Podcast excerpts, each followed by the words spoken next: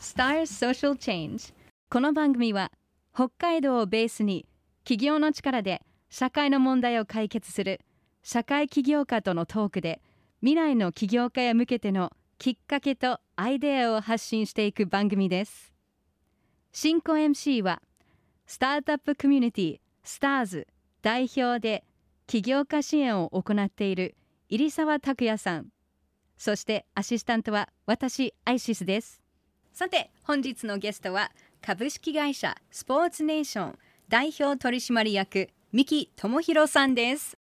おはようございます。おはようございます。よろしくお願いしますミキさんとははい。2回目、三回目ぐらいですかねお会いしてるの、ね本当にありがとうございます。お越しいただきましてありがとうございます。今回はスポーツっていう切り口でね、うん。あのやられてるミキさんの活動についてはい。いろいろお伺いしていきたいと思うんですけど、まず運営するスポーツネーションっていうのはどんなはい。活動してるところなんですか、あそうですね。スポーツネーションはあの、まあ、僕が学生で立ち上げた学生ベンチャーなんですけれども活動としてはその、まあ、ちょっと新しいことをやっていてスポーツチームを、まあ、誰もがこうオーナーとしてアプリで経営できるみたいな、うんそういうサービススポツクっていう、うん。まあ、スポーツチームを作るみたいな意味のそういうアプリの開発とか運営をしている会社ですね。どういうふうに運営するんですか、そうなんですよね。あのやっぱスポーツってすごいアナログなイメージがあってでこう、まあ、経営の内部とかも見えてないっていうのはある意味こうクローズドな世界のイメージがあると思うんで、まあ、そういうその経営の数字の情報とかも全部オープンにして、うんでアプリ上でチームに意見ができるだとか、うん。あと推しの選手をこう押し上げていってでその選手の人気を可視化していくとかそういうようなこう、まあ、ある意味クラブの経営者の目線でチームにこう関わっていけるような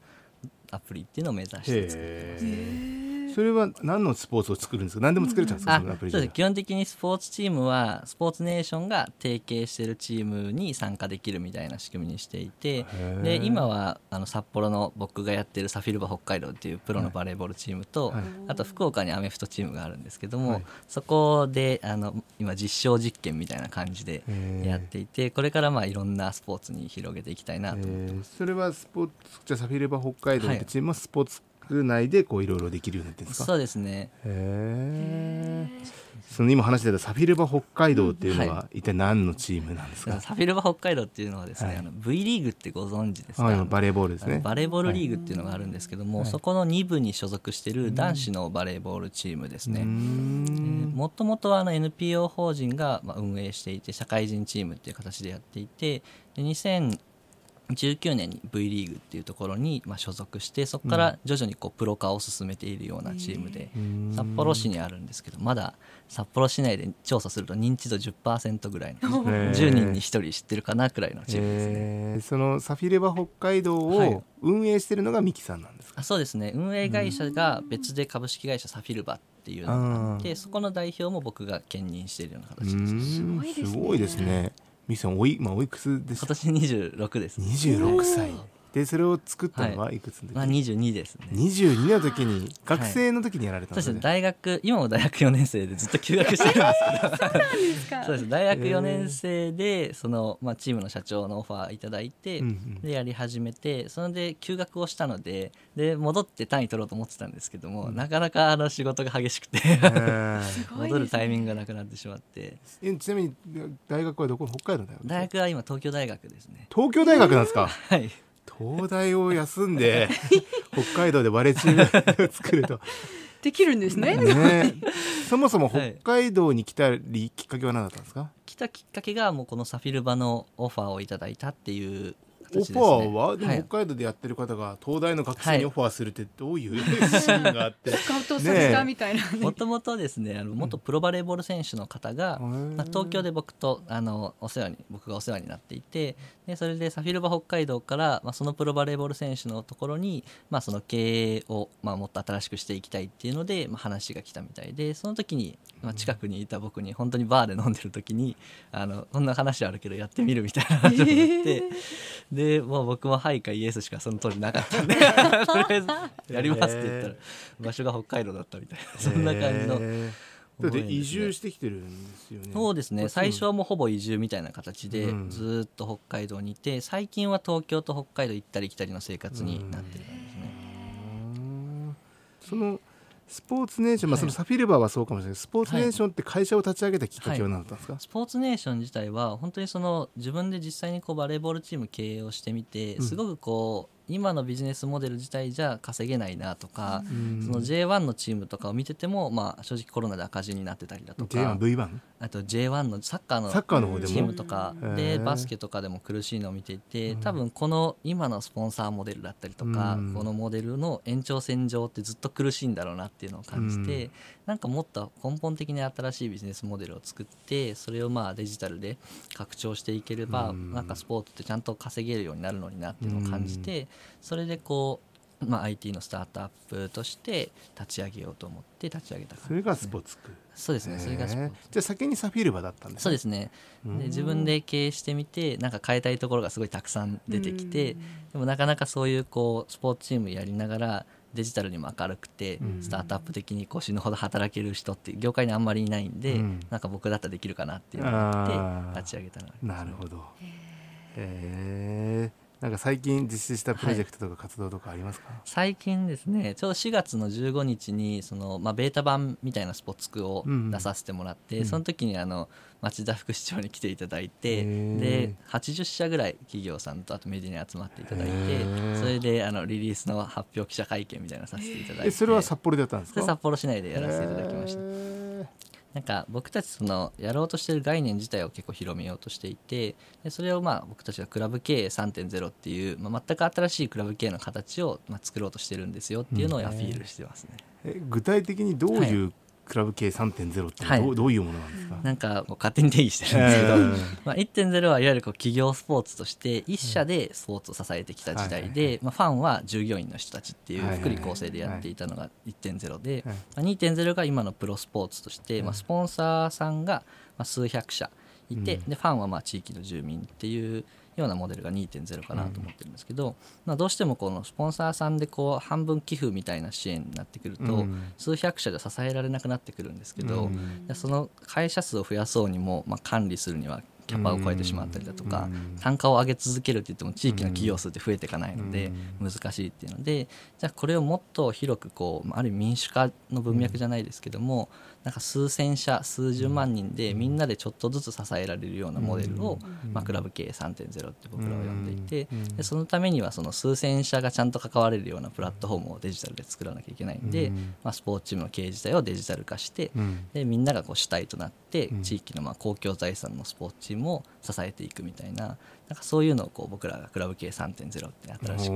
言ってる形ですね。すごい大きいんじゃないですかこれが。一般の方が自分の好きなチームに、はい。ねそれをなんかお金あげるサポートするっていうだからもっとことになる100円とか。あそうですね。ね200円とか。個人はそういう小さい単位で企業もまあ本当月1万円とかから関われてでちゃんとそのデジタル上で自社の発信ができたりだとか、うん。まあ、チームの情報もいつでもキャッチアップできたりとか、うん。そういうこう試合の時しかなかなか選手と会えなかったりとうん。か、チームにこうある意味サービスの対価を受けてると感じられる瞬間があんまりなくて、それをこう365日ずっと感じられるようにすることでもっとこうなんか広くいろんな人に当事者意識を持っていただければうん。嬉しいなとう思ってやってます。んなるほどねすごい楽しそうですね。やりやすくなると。本当にファンの方々がすごい喜ぶんじゃないですかこれは。そうですね。わでもねこの間ちょうどほらタケルと天心のね、あーのすごいですよね。格闘技の試合があってね、はい。はい。日本ですごく有名なはい二人が、あれでもねものすごい収益を上げたっていうのが。一一晩で100億とかの世界ですもんね。うん日本ってああいうのがようやくできるので、あれだって、うん。ね、僕もちょっと買ったんだけど、はい。3000円とかそれぐらいなわけでしょ？そうですね。それが集まるとねああいうはい。何十億ってお金になるわけですよ、うんうんやっぱ個の力ってすごいですいよね。やそうですね。でそういうのはやっぱりデジタルだからできるプラットフォームで、うんうんあの作ってらっしゃるのはなんかあすごい腑に落ちるなっていうか、うん。い、いですね、Star Social Change 今日は株式会社スポーツネーション代表取締役三木智弘さんをお招きしています。ここからは三木さんの人物像を聞いていきましょうか。ご出身はどちらですか？僕愛知県生まれで10歳まで愛知県で,、はい。で10歳から三重県で両親が実家が三重県だったので引っ越してうん。10年ずつぐらい過ごしてた感じですね。趣味は何ですか？趣味はですねバレーチームの社長やってるんですけどサッカーが好きで、へ僕あの父親がサッカーの日本代表のスポーツトレーナーをちっちゃい頃から10年ぐらいずっとやってたので僕も6歳から高校3年生までずっとサッカーしててああそうそうなんですよ。サッカー少年だったんですようね、ん。えーいいですね、はい。あと座右の銘は？座右の銘は大学2年の時に決めたんですけど誰かの幸せに全力を尽くすっていうのを、自分の中で決めていてなんか常にこの目の前の当事者意識を感じる人のために動いてれば、まあ、回り回って自分に返ってくるよっていうのがまあ結構まあ母の教えみたいな感じなんですけど、うん。それは結構意識して生きてますね。いや素敵ですね、うん。子供の頃なりたかった職業は？これ2つあるんですけど1個はサッカー選手で、うん。もう1個はトヨタの社長ってトヨタの社長？まあ愛知県生まれだったら悪い。ですけどそっか。そっかそっか。はいなんかそのい有名な社長とかがなんか憧れが、まあ、父もその自営業みたいな感じだったので、うん。自分で会社やるってなった時なんか身近にこう愛知県にトヨタの社長みたいな。のがいてなんかいつかトヨタ作るみたいなそういうこ なるほど、う幼いながらに言ってたらしういです、ん。癒しの時間は？わあやっぱ好きな人とご飯食べるとかあとはサウ最近はサウナ入るのは結構癒しですね、うん。いいですね。気持ちよさそう、はい。Thank you ありがとうございあます。りがとうございます。そうですか。この今ミキさんがねスポーツネーション立ち上げられて、まあ、サフィールバーのからもそうかもしれないけど、まあ創業されてはい。これまでなんか大変だったこととか、は辛かったこととかいろいろはい。ありますか、はい。まだ今何年？2年？3年？3年ぐらいですね3ト年ぐらいですか？ータルで経営者としては、そうですね。やっぱなんか、まあ、常にずっとまあ3か月後潰れるような状態で追い込まれてるっていうのがあるので常にまあ大変ではあるんですけどやっぱサフィルバーで言うと本当最初やり始めてやっぱいきなり若い人来て社長。うんうん。最年少の人が一番社長になるんで、うんまあ、人間関係だったりだとか、うんそれこそそのスポーツっていうある意味こう閉鎖的な業界の中で、まあ、どうやったら信頼獲得できるのかなっていうのはすごいやっぱ苦労していて、うん。で僕の中でその、まあ、個人保証で最初に2000万融資をチームで借りたんですけど、その時から結構やっぱ信頼を得られるようになって、うん。なんかその若いノリでなんかブランディングで来てるわけじゃなくて、まあ、一番リスク背負ってるっていうのがあって、なんかすごい地元のスポンサーさんが増えたりだとか、まあ、チーム内部でもその年齢上の人がちゃんとこう,、まあ、こう言うこと聞いてくれるって言ったらあれですけど、うん。僕の言うことがちゃんと組織の中で通るようになったりとか、うん。そういう経験はすごい最初の1年一番きつかったかもしれないですね。うん。お金って最初どうしてたんですか、最初は本当にそのチームが僕チームやってって言われてやり始めた時はキャッシュが全く会社に50万ぐらいしかなくて、うん。で来月の遠征行くお金もないですっていう状態で,、ではいはいでスポンサー集めるんですか？って言ったらいやスポンサーの営業期間もう終わっちゃってシーズンがもう始まってるんだみたいな。あでーななんでもう僕が東京でその例えば東大生100人集めて、うん企業に紹介してで入ってくるお金を全部チームに渡してとかうん。その友達で動画のマーケティングができるような子たちと組んで、うんうん。なんかスポーツチームにスポンサーしてくれたら動画1本作りますよみたいな感じで最初の初年度は本当そういう形でなんとかこう日銭を稼いで、えー。でそれでつないでる間になんかこう体制整えていってで融資がやり始めては半年以上経ってから受けられたんでそこからやっとまともななんかこうスポーツビジネスやり始められたみたいな感じで。今は全部自己資本だけでやってるんですか？とサフィルバー自体は自己資本でやっていて、うん。こっちのスポーツネーションっていう会社はもう完全に上場を目指すスタートアップとして創業していて、へで9000万円去年あの個人投資家さんと一社上場企業から出資を受けてーやってる会社ですね、へー。スポーツネーション自体今何人ぐらいですか、スポーツネーションは今大体10業務委託の人合わせ15人ぐらいですね、うん。でもそこはもう本当アプリの製造、そうですね。アプリの制作と販売とに動いてる感じですうね、ん。そのスポーツネーションとサフィーレバーは、まあ、組織的には全く別で、そうですね。組織的には別で。なんか僕の動き方としては、まあ、最初はこうスポーツチームの経営でサフィルバだけをやっていてでスポーツネーションを作ってからはこのスポーツネーションの社長としてこう1個のモデルケースの自分のチームを、うん。まあ、スポーツネーションを通して支援しているみたいなうん。立ち位置にだんだんこう立ち位置がこう変わってきているような状況ですね。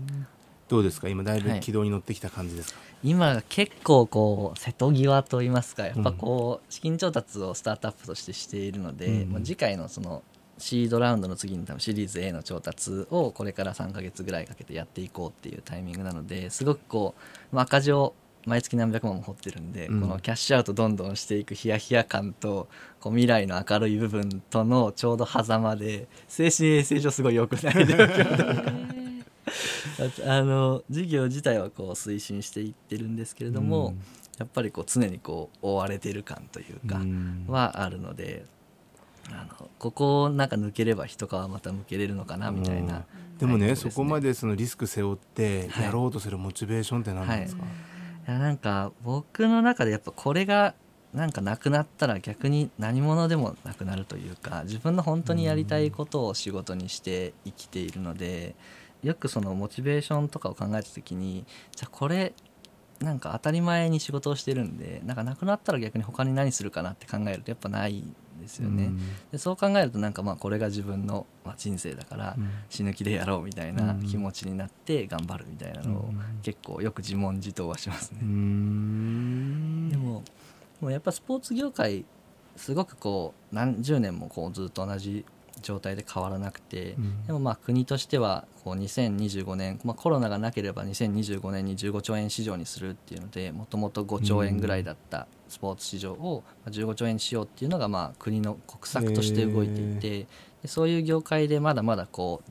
手つかずの部分がすごく多いのでなんかそういう伸びていく業界を、うん。まあ、トップランナーとしてある意味ひっくり返せるみたいな楽しさはやっぱ常にあるなと。へえでも本当にミキさんのことを、まあ、応援したいとか協力したいっていう人が結構やっぱりいらっしゃって、うん。まあ僕もその人にね一人はいの知人に紹介されてお会いしたことがあるんだけど、やっぱりあのね周りの人を仲間にしていく力っていうのが僕はね、はい。経営者にとって一番大事だと思うんですよ。あのワンピースって、あのはい。漫画ね、はい。あのルフィがねやっぱり周りを仲間にしていく力が一番すごいみたいなのと一緒で、やっぱりね船長さんっていうのはそうなんですよね、うん。だからそういう意味ではミキさんも頭もいいしね、うん。やっぱり賢いんだけども、それで人としてなんかちょっとなって人だったらまあ周りが応援してんだけど、なんか、なんか大丈夫って心配になるような感じで応援したくなっちゃうよね。雰囲気があるいよねありがとうございます。He's a nice guy. It's really ね nice. すごいね、なるほど。じゃあ今後の目標とか夢なんか聞かせてもらえますか？そうですね。まず今やってる事業で、まあ、20代で1兆円上場したいなっていうのが一つ、まあ事業としては掲げてる目標です何ね。あと、まあ、5年ですね今年合わせて。これねなんでこの事業は成功させたいなっていうのは。メルカリぐらいですね。そうですね。あーでもできるかもね。で、はい。全国、まあ、47都道府県少なくともまあ100チームには今の活動を広げていって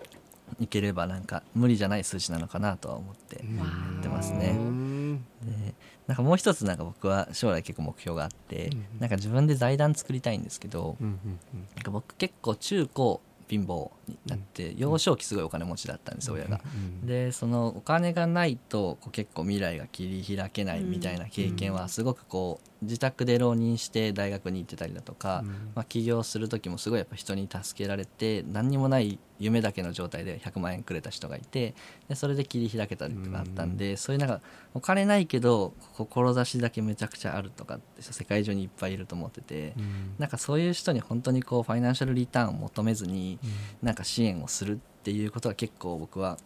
なんか世の中を良くするために大事なんじゃないかなと思っていて、うんなんかそういうのがこう自分がお金稼いだらやりたいことで、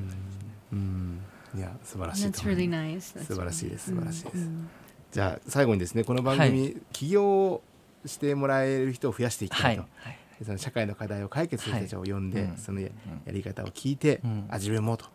人が増えることをちはい。ょっと、えー思ってるんですけども、はいそのねミキさんがそはい。の方に対するメッセージなんかいただけますか、うん。あわかりました、はい。なんか僕結構スティーブ・ジョブズ好きでうん。スピーチとかよく聞くんですけど、でそのスティーブ・ジョブズさんと一緒に働いてた元アップルの社長さんにお世話になっててでその人にすごいこう起業する時とかいつも勇気をもらうのが、うん。なんかそのジョブズのスピーチの中でその自分の直感をまあ信じる勇気を持ちなさいみたいな言葉があって、でこうなんか起業しようとかアイデアがパッと出る瞬間って人多分あると思うんですよ。ね起業しようと思う人ってこれやったらうまくいくんじゃないかなとか,、なんかこれやりたいなって絶対頭の中では思ってるんですけどそれをいざ行動に移すとできない理由がどんどん増えてきたりだとか、うん。まあ、誰かにそんなの君になんでできるのとかその市場あるのとかいろいろ言われると結局直感的に思ってワクワクした瞬間の自分を信じられなくなってで結果辞めるっていう選択肢になってしまうなと思ってて、で僕はなんかすごいこう起業する上でやっぱこう最後はやっぱ自分を信じる力みたいなのがやっぱ一番大事だなと思っていてその気持ちをなんか持ち続けて基本100%否定されるものだという前提のもとに起業とかアクションを最後までやめずにやっぱ取った人に次の道が開ける気がするのでなんか本当そういうこう自分の最初に浮かんだものを信じる勇気っていうのはすごく大事なんじゃないかなっていうのはすごく腑に落ちてます。いつも言い聞かせてます。言い聞かせてる。自分でも自信持ってますか、はい。そっか。この番組に出てくれて皆さんそうやって言うね、はい。とにかく一歩踏み出す勇気をって。はい言ってくれるんですけど、その自分の直感を信じてっていうのはちょっと初めてだったかもしれないですね、はい。もう僕自身もあそうだななんてうん。ちょっと思って勉強になりました。ありがとうございました、ありがとうございました。はい。ということで今日のゲストは株式会社スポーツネーション代表取締役三木智博さんでした。ありがとうございました。ありがとうございました。